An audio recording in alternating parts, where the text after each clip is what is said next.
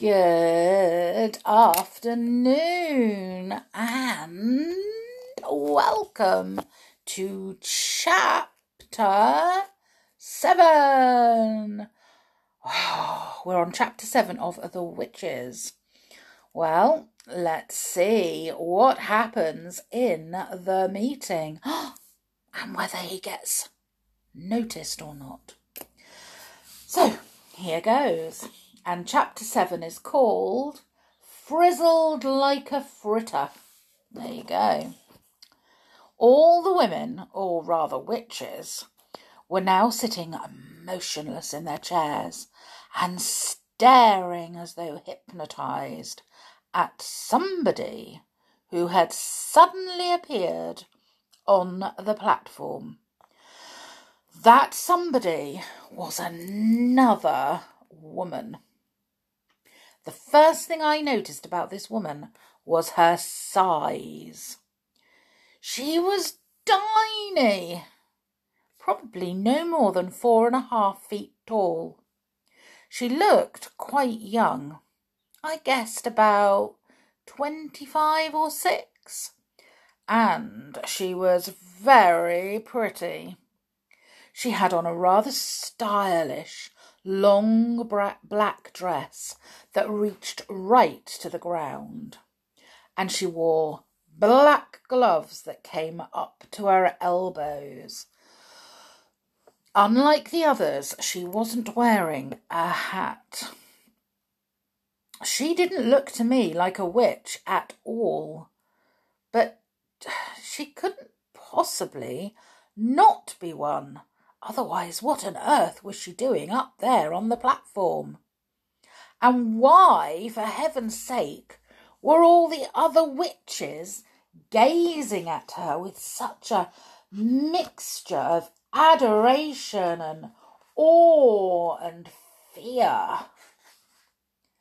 Very slowly, the young lady on the platform raised her hands to her face. I saw her gloved fingers unhooking something behind her ears. And then. then she caught hold of her cheeks and lifted her face clean away. The whole of that pretty face came away in her hands. it was a mask. As she took off the mask, she turned sideways and placed it carefully upon a small table nearby. And when she turned round again and faced us, I very nearly screamed out loud.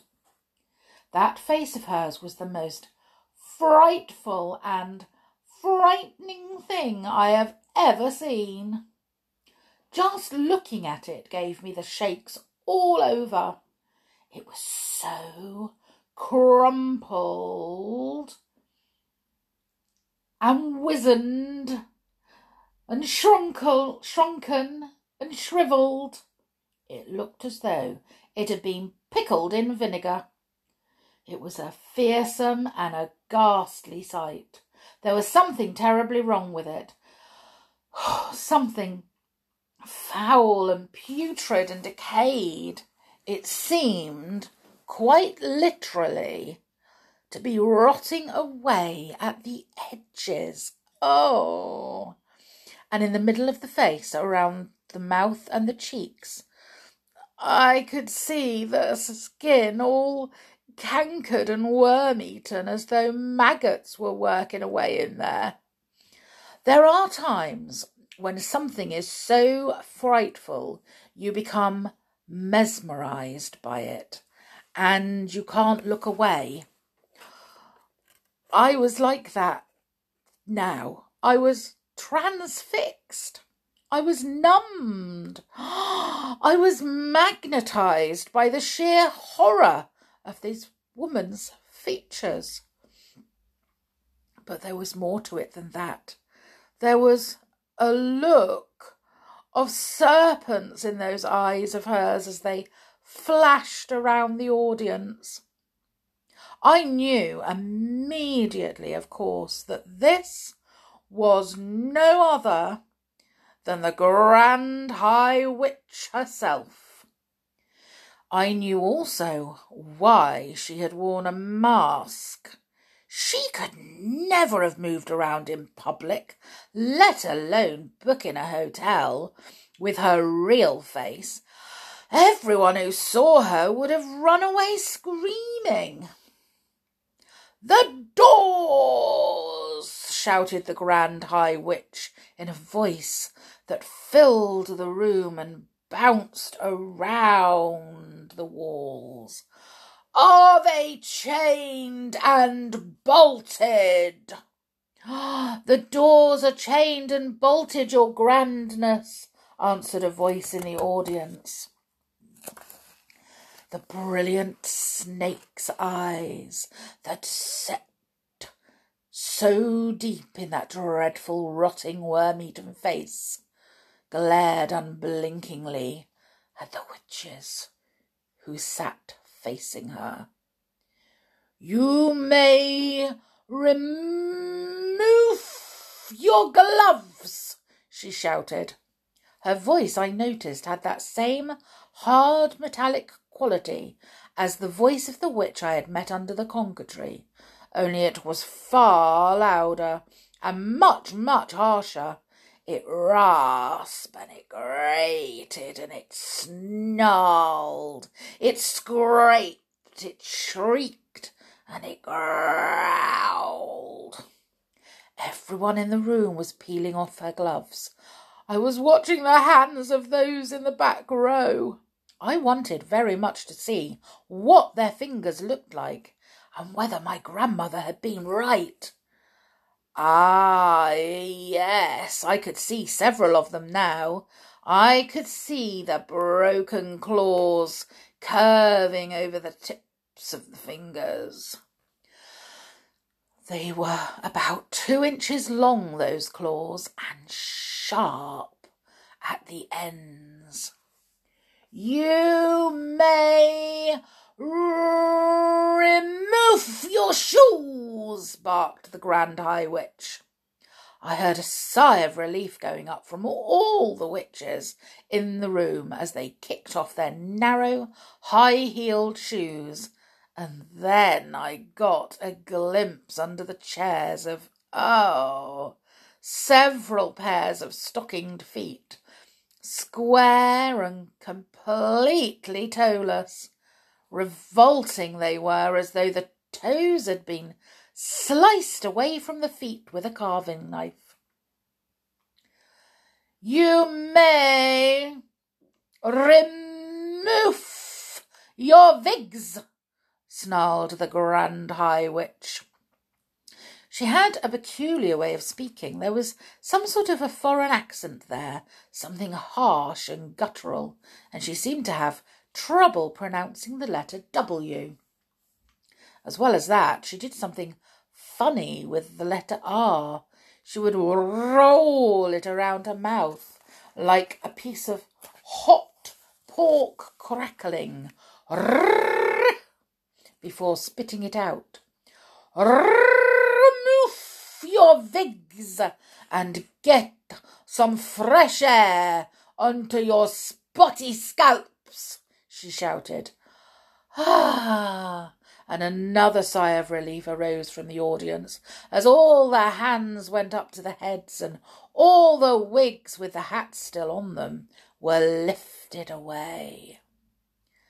They were, there now appeared in front of me, row upon row of bald female heads, a sea of naked scalps every one of them red and itchy looking from being rubbed by the linings of the wigs.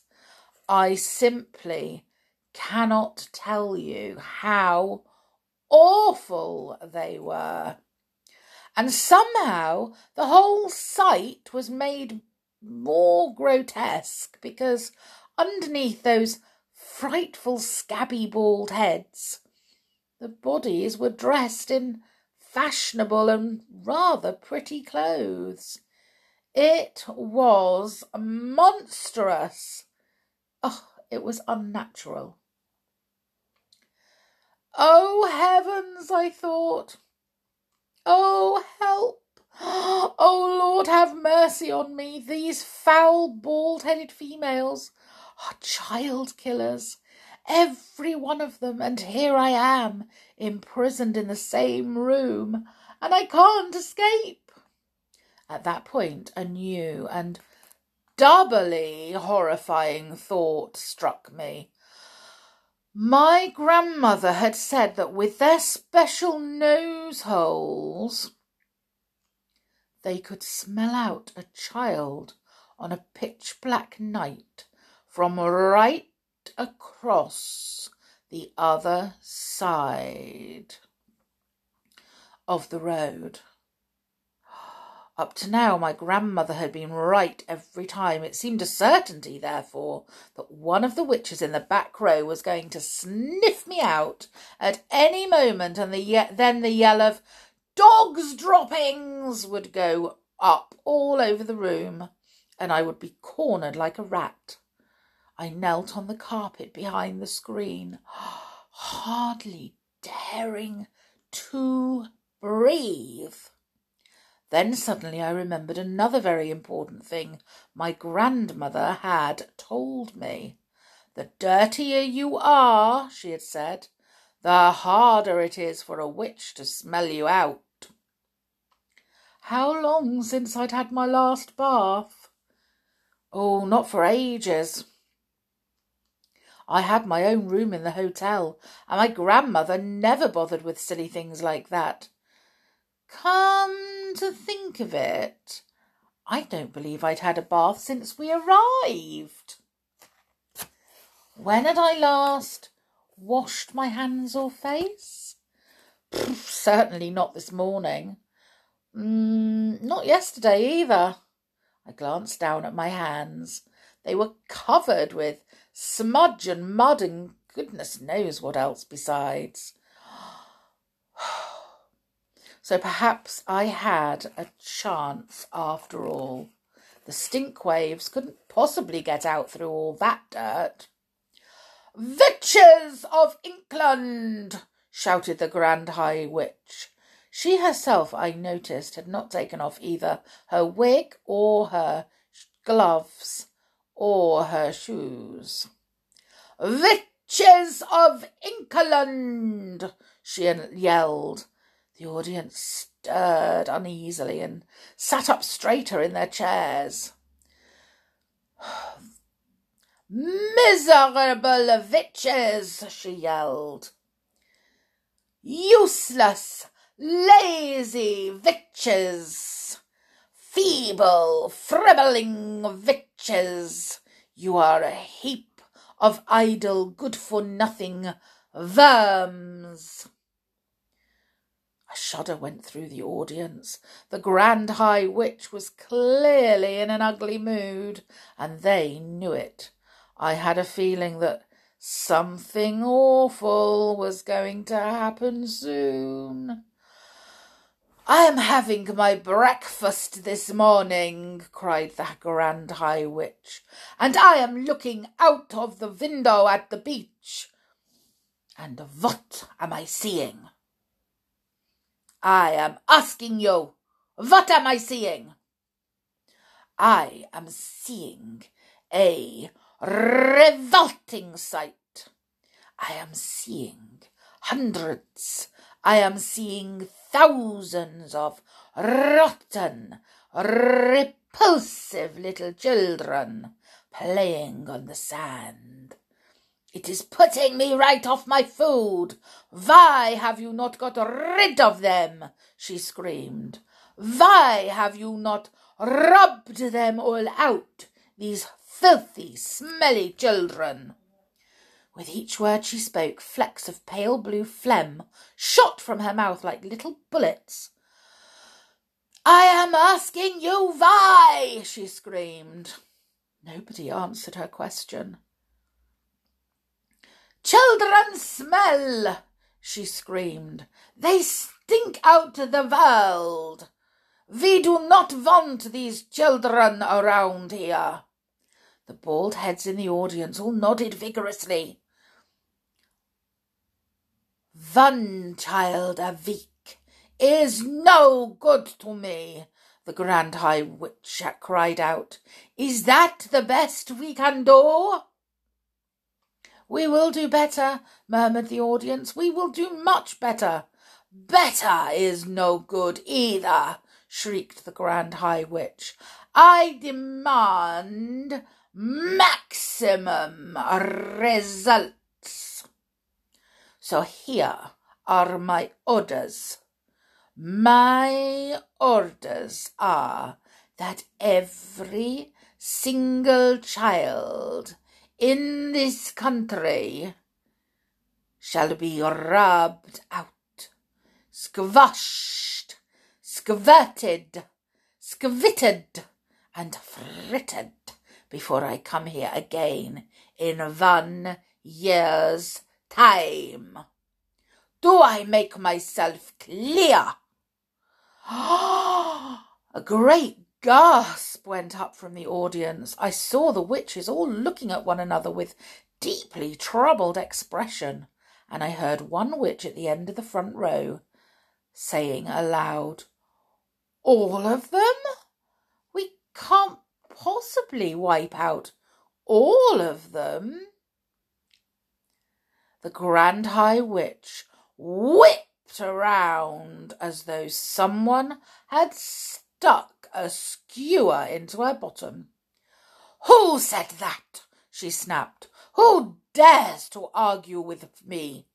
It was you, was it not? She pointed a gloved finger as sharp as a needle at the witch who had spoken. I I didn't mean it, your grandness, the witch cried out. I didn't mean to argue. I, I, I was just talking to myself. You dared to argue with me, screamed the grand high witch. I was just talking to myself, cried the wretched witch. I swear it, your grandness. She began to shake with fear. The grand high witch took a quick step forward, and when she spoke again, it was in a voice that made my blood run cold a stupid witch who answers back must burn until her bones are black, she screamed. No, no, begged the witch in the front row. The grand high witch went on. A foolish witch without a brain must sizzle in the fiery flame. Save me! cried the rich, wretched witch in the front row. The grand high witch took no notice of her. She spoke again. An idiotic witch like you must roast upon the barbecue. Forgive me, oh, your grandness, cried the miserable culprit. I didn't mean it. But the grand high witch continued with her terrible recital. A witch who dares to say I'm wrong will not be with us very long. A moment later, a stream of sparks that looked like tiny white hot metal filings came shooting out of the grand high witch's eyes and flew straight towards the one who had dared to speak. I saw the sparks striking against her and burrowing into her, and she screamed a horrible, howling scream, and a puff of smoke rose up around her. A smell of burning meat filled the room. Nobody moved. Like me, they were all watching the smoke and when it had cleared, the chair was empty. I caught a glimpse of something wispy white like a little cloud, fluttering upwards and disappearing out of the window. A great sigh rose up from the audience. The Grand High Witch glared around the room. I hope nobody else is going to make me cross today, she remarked. There was a deathly silence. Frizzled like a fritter, said the Grand High Witch. Cooked like a carrot. You will never see her again. Now we can get down to business. Oh my goodness. I really hope that you are not going to have a nightmares re- listening to this. If you have nightmares, don't listen to the rest of this story. Oh my goodness me, it's awful.